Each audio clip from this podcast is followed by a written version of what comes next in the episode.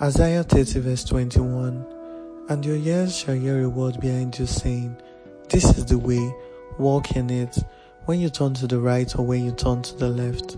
Sometimes we get confused, too many ideas flow into our minds, and even worse, we are left trying to make the decisions that we think would be best for us.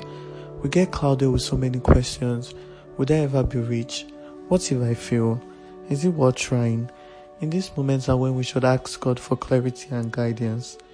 Dear God, we ask that you give us clarity, not to make the same mistakes the ones before us made.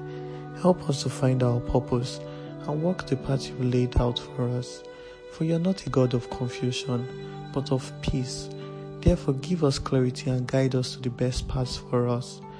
We ask that as we plan our course, you would establish our steps, guide us through whatever decisions we make Send your angels to go before us and make every crooked way straight.